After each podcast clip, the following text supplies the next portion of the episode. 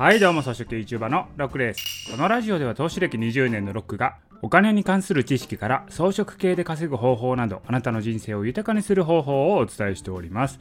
はいということで今回はですね金融市場の流れが変わったこの変化に気づいてないとやばいということでお送りしたいと思います。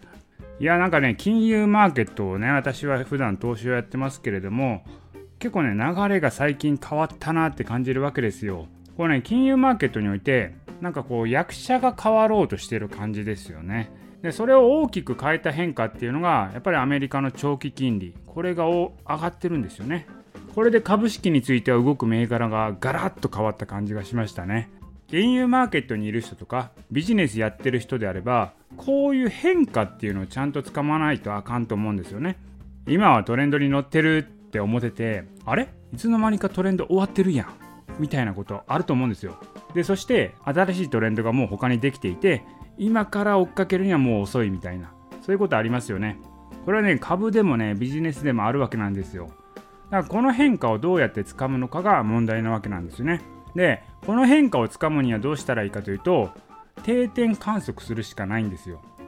今トレンドに乗ってるからってあぐらかいてると変化に気づけないんですよね。この定点観測っていうのはいわゆる同じ地点とか同じ尺度で同じことを観測し続けること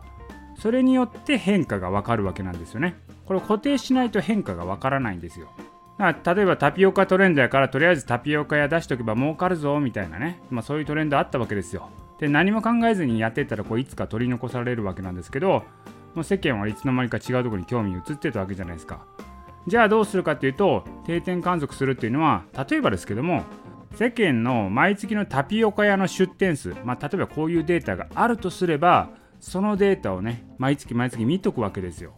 そうして出店数があれ鈍化したなと思ったらあまあそろそろやばいかもって思うわけですよね。でそういうふうに定点観測で何か変化を捉えるためにはそういうのを見続けないといけないということです。これ株だったら分かりやすいんですけど例えば業種っていうのが決まってるわけなので株であればどっかの業種のトレンドが終わればどっかに移るっていうのが分かるんでこの、ね、全部を見とけばいいっていうのがあるわけですよ。なかなかビジネスにおいて全部を見るっていうのはね限界があると思うんですけども最低でも自領域の変化だけでも捉えられるように何らか定点観測する手段を持っていると良いと思いますということです。はい、ということで今回は金融マーケットの役所が変わろうとしているというところからですね株でもビジネスでも定点観測することは必要だよということをお伝えしました。